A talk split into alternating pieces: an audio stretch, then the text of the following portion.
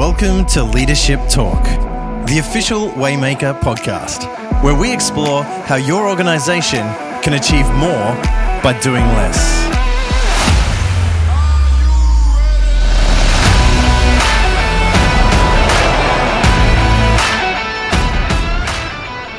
Well, welcome to Leadership Talk, the official Waymaker podcast. I'm your host, Craig Hindman, and with me, as always, is CEO and founder of Waymaker, Stuart Leo. Stu, how are you? Uh, I'm great, Craig. I'm, I'm really good, actually. Um, we've, we've come out of our our lockdowns and our shutdowns, and uh, we're, we're back at work. It's exciting. That's awesome. I've just come away from a five day photography tour in the Flinders Ranges in South Australia, which was fascinating. That is um, beautiful. It was really good. Hey, Stu, off air, we've been talking about solving, you know, uh, business business problems and organizational structures and all the rest mm. of it.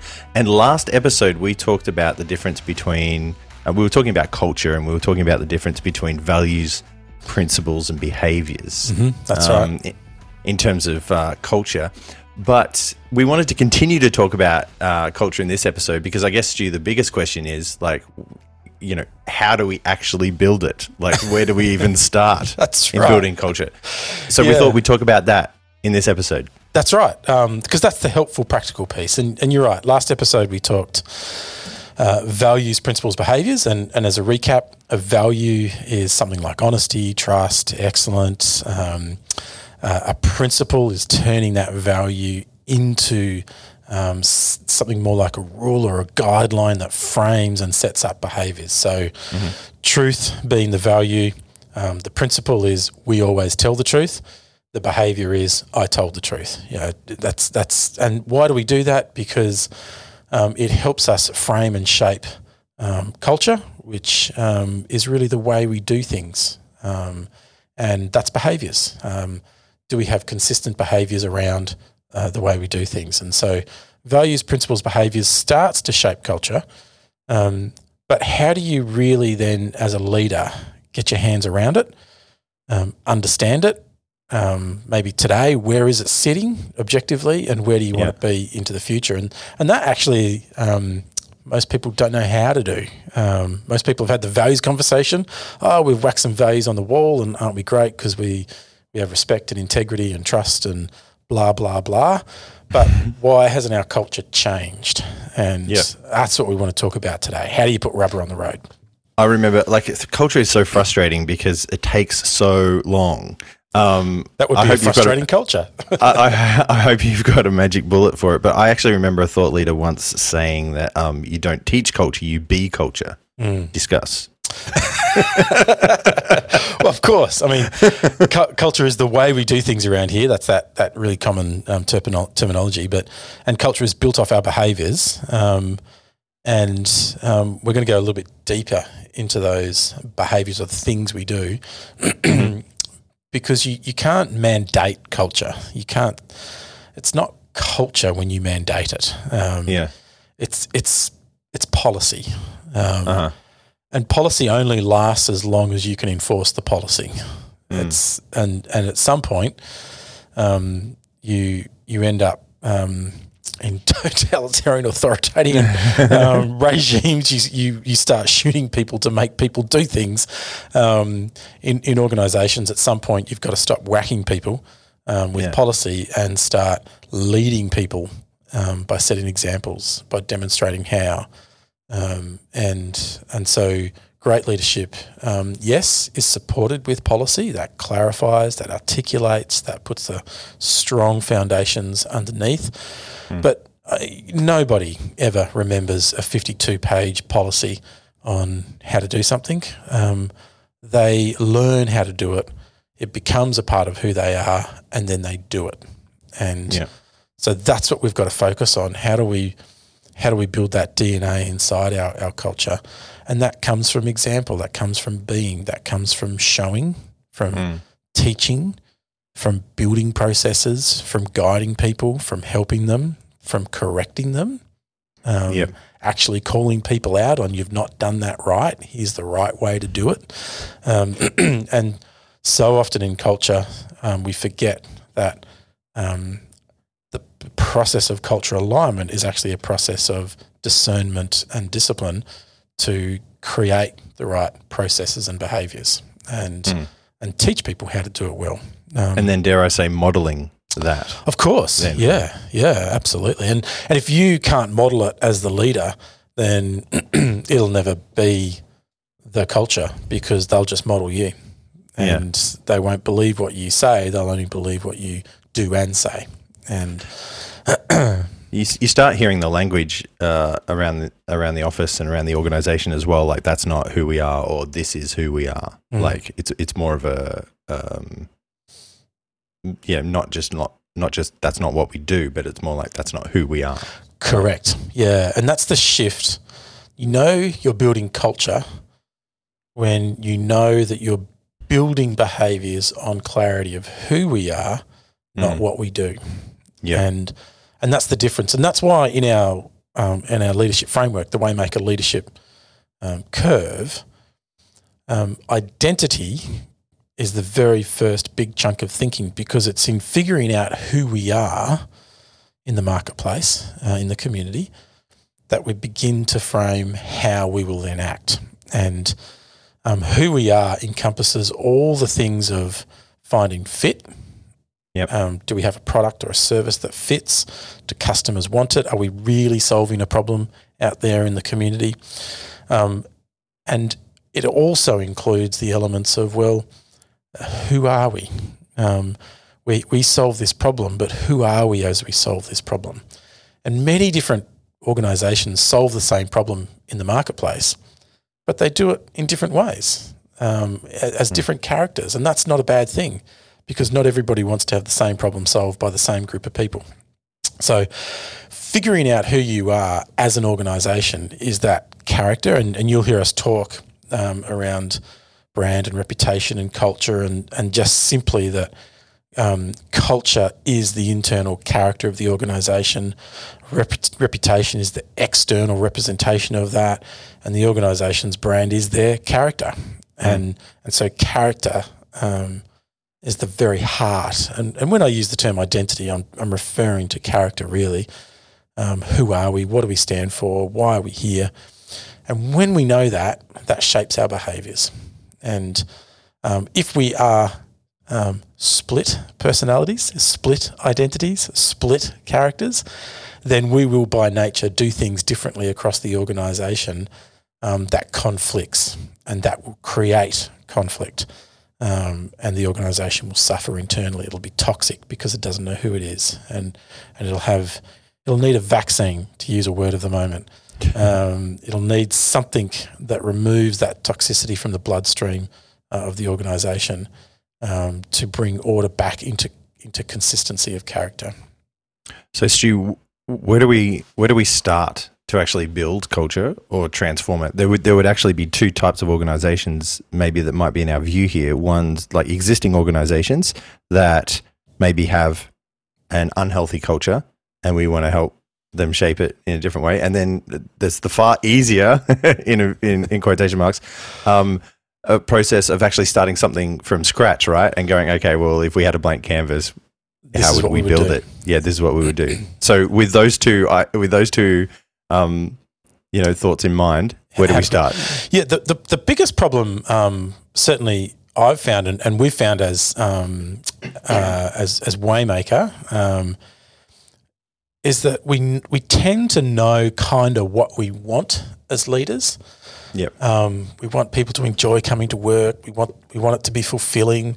We want them to enjoy their work. We want them to have have some fun at work, and um, we want them to learn and grow. And you know, there's a lot of good things we can typically describe about the kinds of culture we want.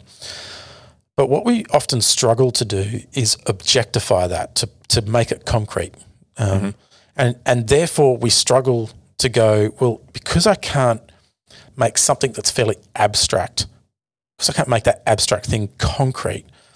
I can never really get a bearing on where we are today and the gap between where we need to be tomorrow. And it's a bit like sailing a boat. Um, when you've lost your electronic GPS and you can't see the sun or the stars, you can't really go. I don't really know where I am. I don't have longitude and latitude. And because I don't know where I am, I actually can't plot a course to my ideal destination. Yeah. So I think I'll have a crack. Maybe I'll go this way. Um, and and that's that's the pain. That's the problem. um, what we're going to talk to now is how do we get that first bearing? How can Yep. we create an objective lens around our culture? Um, and so um, we have a really simple framework in the Waymaker Toolkit, uh, which is in Waymaker Academy un, under Culture Shapers. And the first part of this is the lens to bring an objectivity to the subjective, to the abstract. And we dissect a culture through um, four lenses. And those four lenses are um, language, Stories, stories, symbols, symbols, that's right, and currency. currency. Thank you. I was, uh, um, they were there, just had to get them out. so let me say that again language, symbols, stories, and currency. Yeah. And if you use that filter, that framework, which we're going to go into and, and dissect, you can actually start to objectify the, the, the culture. You can put stuff that's going on into buckets, into boxes, and you can work on them. And then you can step back and you can do the classic retrospective questioning process of what should we stop, Yeah. What should we start, and what should we continue. Mm-hmm. And now, if you've answered those questions, you can start setting some goals. You can actually go, we should stop doing this. We've got a goal to stop doing something. Huh, that's unusual. A goal to stop doing something. Um, we've got some goals to start doing some things. And we've got some goals to grow and continue some things. And now we can start to put some objectivity, some focus through goal setting into our culture. Is that making sense? Yeah, it is. So, so let's start with language then. Like if we're Yeah. if we're going to begin to dissect, let's let's start with language. Great. Um, I often, um, because many of our listeners um, will have not lived through the same organisations that, say, you or I have lived through, and we haven't lived through the same organisations. It's sometimes hard to do this at an organisation level. So um, let's elevate that up um, to a country level. I find this is often Oh, great. Yep. Okay. Yep. Love it. um, This is this is uh, a bit easier and a bit of fun. All right. Good. So if we're going to dissect a culture, the way we do things around here, and if we put that country or national lens around this, and we suddenly go, well, language, um, the way we're Australians, the way Australians speak is definitely not the Queen's English. Uh, it's it's a form of English, but it's not English. Um, the English, the, the, the, would would look at us and, and go, oh yeah, those those convicts down under, um, they they don't speak properly, um, and we don't. We we have two hundred years of culture that has Yeah. shaped the English language. We we say g'day, um, which is the shortened good day, sir, um, from the English. Uh, we we we say how you going, um, and Hang on. which uh, is how are you going? How are you going? That's four Yeah. words with no How spacing, with no breath. Four words turned into one. Um, you know, we we have these phrases and, and language. We we we use language in a way that's different from other cultures, even though it might be on the same construct. And in that language, we convey meaning. Um, and organizations do the same thing. Um, the bigger the organization gets, the more complex their language actually gets.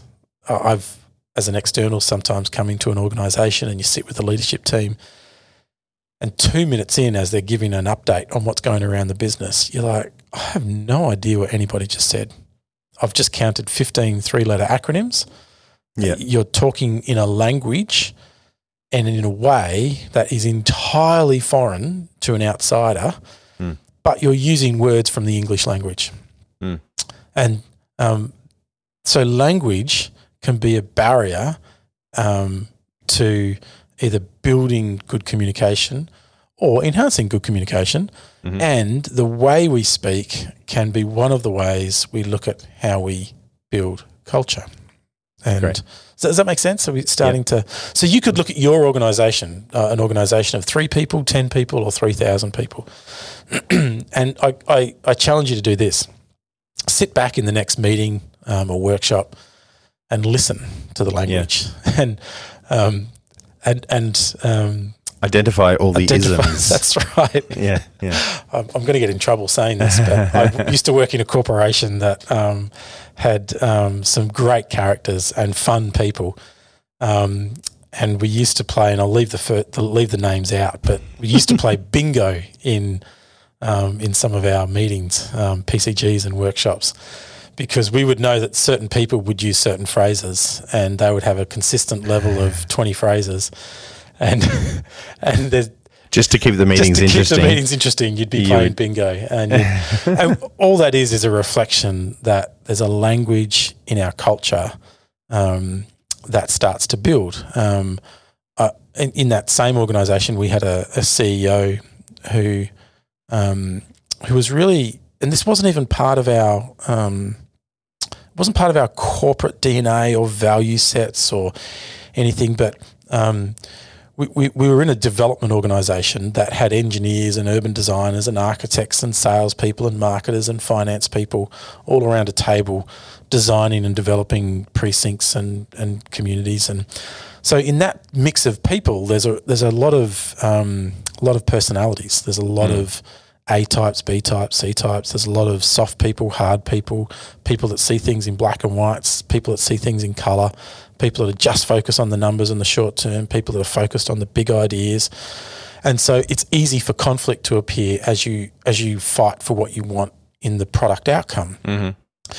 And and so he put this um, this great phrase into the business um, where he said, "We must, as a as a business, as an organisation, we must argue gracefully." And that's always stuck with me because he said, You must die in a ditch around the boardroom table to fight for what you believe is right, but you must walk out of that boardroom as friends and colleagues. And the way we're going to do that is we're going to argue gracefully. And he injected some language into the business, um, you know, big, hairy, bulldog corporate business that said, argue the hell out of what's right, but then have this measure of grace in it so that so that you play you play the, the ball, not the man. Do you remember we did that once, you and I? Did we? We we had a bit of a we have a bit of a disagreement back. It was decades ago. All right, you better It tell wouldn't me. have been right. And then and then you're like, why don't you just you need to come over and we'll just sit down, we'll have a whiskey, and we'll we'll argue gracefully. And Did I say that? yeah, you yeah, we um, well, you know, it was around those lines, and we Yep. we chinked glasses, and we we had a couple of whiskeys, and we we had it out, and we were still friends. Well, there you go. So clearly, that leadership. Um, was we are played into- modeling we are modeling the culture. um, 20 years later. Yeah. Um, and um, but I think I think if you're listening, you're, you're probably starting to get the idea here that language, as leaders, language can shape um, those behaviours. And so um, that particular CEO, um, uh, a guy called Rod Fehring, actually, I think he's now the chairman of of Australand here in Australia, um, a development organisation. He put in a beautiful um, but powerful um, phrase in the language of the organisation Mm. that shifted the culture forward to a Mm. place where commercial outcomes were met and positive cultural outcomes were met. And and I've always thought, oh, that was that was a genius move. yeah, Um, great. So that's a good example of language. Um, uh, and if we look at, you know, we go back up to those national um, levels, um, uh, you know, and you compare an Australian to an American, um, an American to an English person, um, an English person to a French person. Um, uh, we, we, an Australian person to a New Zealander. Um, uh, we're, we're all talking different languages and phrases that are building our culture, and we have different intonations on those things. Mm. Um, Americans are um, Careful. are our friends. Um, uh, but very strong, bulldog, loud, um, uh, which you know kind of fits because it was the strong, bulldog, loud. Um, independent Puritans that left England in the what 15 1600s to go and seek that new land um, and left the polite conforming um, uh, people behind. And so what's ended up is a big, loud, vibrant culture and still the um, uh, quiet, conforming, proper culture. Um, but both came out of the English culture. There's um, there's some great books written on that and articles written on on how the early culture of those people, particularly coming out of places, I think places like Yorkshire and you know dogged kind of like bulldog kind of cultures were the people that went to the Americas in search of that great land. And and so what do you think happens? Well, you know, 400 years later and 300 million people later, those core traits in their language and, and personality still exist. Um, so uh, we're just talking language, man. Yeah, so we should. We, we, we should actually move on. We should move on. Yeah. Um, you what do you want to talk about? Stories or symbols? Oh, let, let's let's go with um, let, us go with symbols. Um, I mean, symbols are the are the easy ones at a national level. You know, what do we have at a national level? What kind of symbols do We we, have we have flags. We have coat of arms. We have uh, anthems. That's right. Yeah, they're all symbols, um, and symbols aren't always just graphical devices. We in have- organisation. We have uh, Vegemite also. That's right. Yes. not not all countries have spreads. um, Australia is a special place. Um, yeah. uh, that's right. Symbols, um, flags, coat of arms, uh, Animals. animals, but we also have symbols um, uh, that c- that can be the way we might do something. Um, so um, you know, in Australia, um, uh, a symbol is very of mateship, of you know a helping hand, speaks deeply to the the Australian culture. Um, be- because we're mates, um, we're the underdogs, we're the we're the convicts um, kicked out to the bottom end of the earth. Um, uh, we're the we're the, the, the people that have, and, and I'm I'm just kind of emphasising um, to to make a point. So symbols can be all those things that start to um, represent the thoughts and ideas behind, and we, we stand behind them. Songs, um, you know, the unofficial national anthem of Australia, "I Still Call Australia Home." Um, you know, a Broadway song, um, and and you can do the same in England and America and France and Denmark and New Zealand, and um, so these symbols are symbols we build, um, but symbols um, can also be actions. Um, my my father, my old man, was a um, a school principal, and um, uh, you know, uh, all his life, teacher and school principal. And I remember him talking about changing the culture in a school to be one that was more caring, that had more pride, that had more um, love for um, your fellow person and community. And he said, probably the most important thing we ever did to shift a culture in a school that was struggling with that was we implemented a symbol, a phrase. So it's a bit of language and a bit of symbol here. Knowing your talk- dad, it would probably be Latin. That's right. Am I right? no, no, no. um, but he in- instituted a really simple symbol, um, Yeah. uh, which was a behaviour, where he said, um, "We the school was called Emmanuel. Um, at Emmanuel, we never walk past um, rubbish. We, n- we never leave a place dirtier um, than the way we found it." Um, and and he said that one thing, never walk past a piece of rubbish. That phrase, that symbol, when teachers would walk past a piece of rubbish, they'd bend down and pick it up. And if they didn't, um, another teacher would call them out. Um, when students walked past a piece of rubbish, they'd bend down, pick it up. Um, uh, and that one act started to spread. Um, And that one act shaped the culture um, because the picking up of the rubbish was just a symbol. it symbolized we care about the land we're standing on, the people around us, and the, and and our school, and that changed something in the psyche and the mindset of the children and the teachers, and the culture changed, and all from just not walking past a piece of rubbish. That's a good example of a symbol. Does that make sense? Yeah, really good. I was actually I was actually just um, googling "pick up your rubbish" what it would be in Latin. You'll have to text him later. okay, well, Um, what are we up to? We've done. we're, we've up, done we're up to stories. We're up to stories. Stories.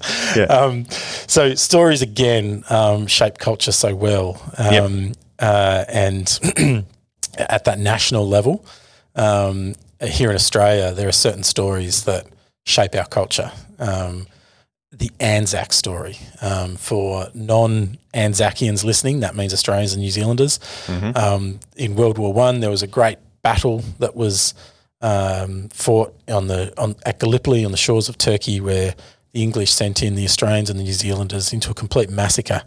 Um, it was a it was a disaster, um, but uh, in that battle, um, the Anzac spirit was born. Where Australians and New Zealanders, the Australian and New Zealand Army Corps, ANZAC, Australia and New Zealand Army Corps, um, fought against um, the Turkish in World War One. There was immense mateship, immense courage under immense um, uh, loss of life and destruction. Um, and whilst it was a lost battle, it framed the courage and the respect and the integrity. And to this day, our, our two countries, Australia and New Zealand, are unified under that Anzac spirit, and um, and it drives us. We have a public holiday. Um, uh, um, families um, back home in Australia and New Zealand were making biscuits and sending them across in tins to men at the front. And the type of biscuit they made was a an oatmeal biscuit with syrup and sugar that was nourishing and fulfilling and would last the journey to the front. It's the ultimate dunking biscuit. Oh, it's amazing Yeah. to this day in Australia, we call that an Anzac biscuit, um, and and in, and in New Zealand, and and so the Anzac story is a story rich in Australia and New Zealand that defines our culture, our mateship, um, and and in America, you, you, you Independence Day, um, Columbus Day. Um, uh, in, in, in England, um, thousands of years of history. You could pick your culture. There are days, there are there are um, stories um, that you tell. Um, The founding fathers, the Constitution stories, um, the the stories of, of the West. You know, so I think you're getting the picture. And in organisations, we have those stories. Sometimes it's it's that moment when we won in the market, when we created the product. Um, uh, it's when we, at all odds, survived. Um, it's it's the it's the great stories of survival and of accomplishment, of adversity um, that come through. And sometimes it's the stories that that an individual have done. Sometimes as a team, um, and they're the stories we tell that remind new people of who we are and where we've come from. Is it the Um, CEO's responsibility to develop those stories? Absolutely. Yeah. Yeah. Um, not just the CEO, but if the CEO is not doing it, really nobody else is. Yep. Um, and so you must lead that from the front. You must be a storyteller. Um, uh, have a client, uh, we should get him on the podcast at some point, um, works in um, works in health and particularly mental health. Um, and uh, he he would tell stories. Um, actually, I'll take a step back. Um, he was really struggling to articulate a vision for his business and his organisation. Um, and um, months on end, this would go on, really struggling to nail it. And I just remember one Thursday or Friday afternoon working with him in his in his office. And I was like, "Ah, let's just forget about this for a moment. Just tell me about your customers. Let's just talk. What are some stories of change? And as he started to tell some stories of of his customers and the customer's story, um, the light bulb came on for him around what his vision was and where this business could go. And and I was like, that's it. You don't you don't need fancy vision statements and this or that. You just need to tell those stories. And and and if you're listening to this, um, you can convey more in one story that lasts two or three minutes than you could ever put in a 52 page policy document. Yep. And if you get that right, um, then you will shape the culture. And so I challenge you to think about the stories that shape your culture. Um, okay, where, where, are we up to? We should keep moving. To, yeah, we're up to currency. Currency. Okay, well, currency. I want to define currency um, uh, because at a national context, currency is easy. You know, it's, it's it's the Aussie dollar, the American dollar, the English pound, the the the euro. Um, mm. uh, but um, I want you to def- I want you to think about currency as the way we get things done. Mm. What's the currency that gets things done? In, in, a, in a national context, money transacts, things get done. But mm-hmm. in culture, it's not always money. Mm. Um, in Australia, we have what we call the beer economy. Um, you know, a case of beer can get an awful lot of things done. Yeah. Um, uh, it's the beer economy. Um, and, and so you have to ask yourself that question um, what gets things done yep. in our organization? And if what gets things done in your organization is you know the email or the text or the phone call from the boss, then yeah, you've got a problem. Mm. Um, that's not good currency. Um, and so, what gets things done? How do we achieve things? And so, that's currency, and there can be multiple forms of currency. Um, and so, so think about would, that. Would, would this be akin to basically saying how do how does our staff and employees feel valued? Is that is that could is that yeah you could but I'm really I'm really asking the question here um, how do we get something done um, how do we achieve outcomes um, so a, a, currency in a national context I I, I put five hundred thousand dollars down I get a house or I mm-hmm. used to um, uh, like that gets the job done um, how do we get the job done um, you know, do, do, people have to come in um, waving baseball bats and ranting and raving to get things done? Well, that's that's probably not good culture. Um, how do we get things done? And and so if you answer that question honestly, it's it's not about valuing staff or employees. It's about how do we achieve. Mm-hmm. Um, because as an organisation, if we can't get things done, then we don't deserve a seat at the table. My, my point there would be that if I feel valued, then I will get things done. Perhaps, right? yeah. Yep, yep. That's right. So, um, part of getting things done may require you to feel valued. I'm a valued member of the team. Yeah, absolutely. So, so getting things done might be actually decentralization, empowerment, equipping. Mm-hmm. mm-hmm. Hey, Craig, I value you. Mm-hmm. Um, this thing needs to get done. How are you going to do it? What do you need from me to get it done? Mm-hmm. That's a very different um, way of getting things done to, hey, Craig, you're responsible for this outcome.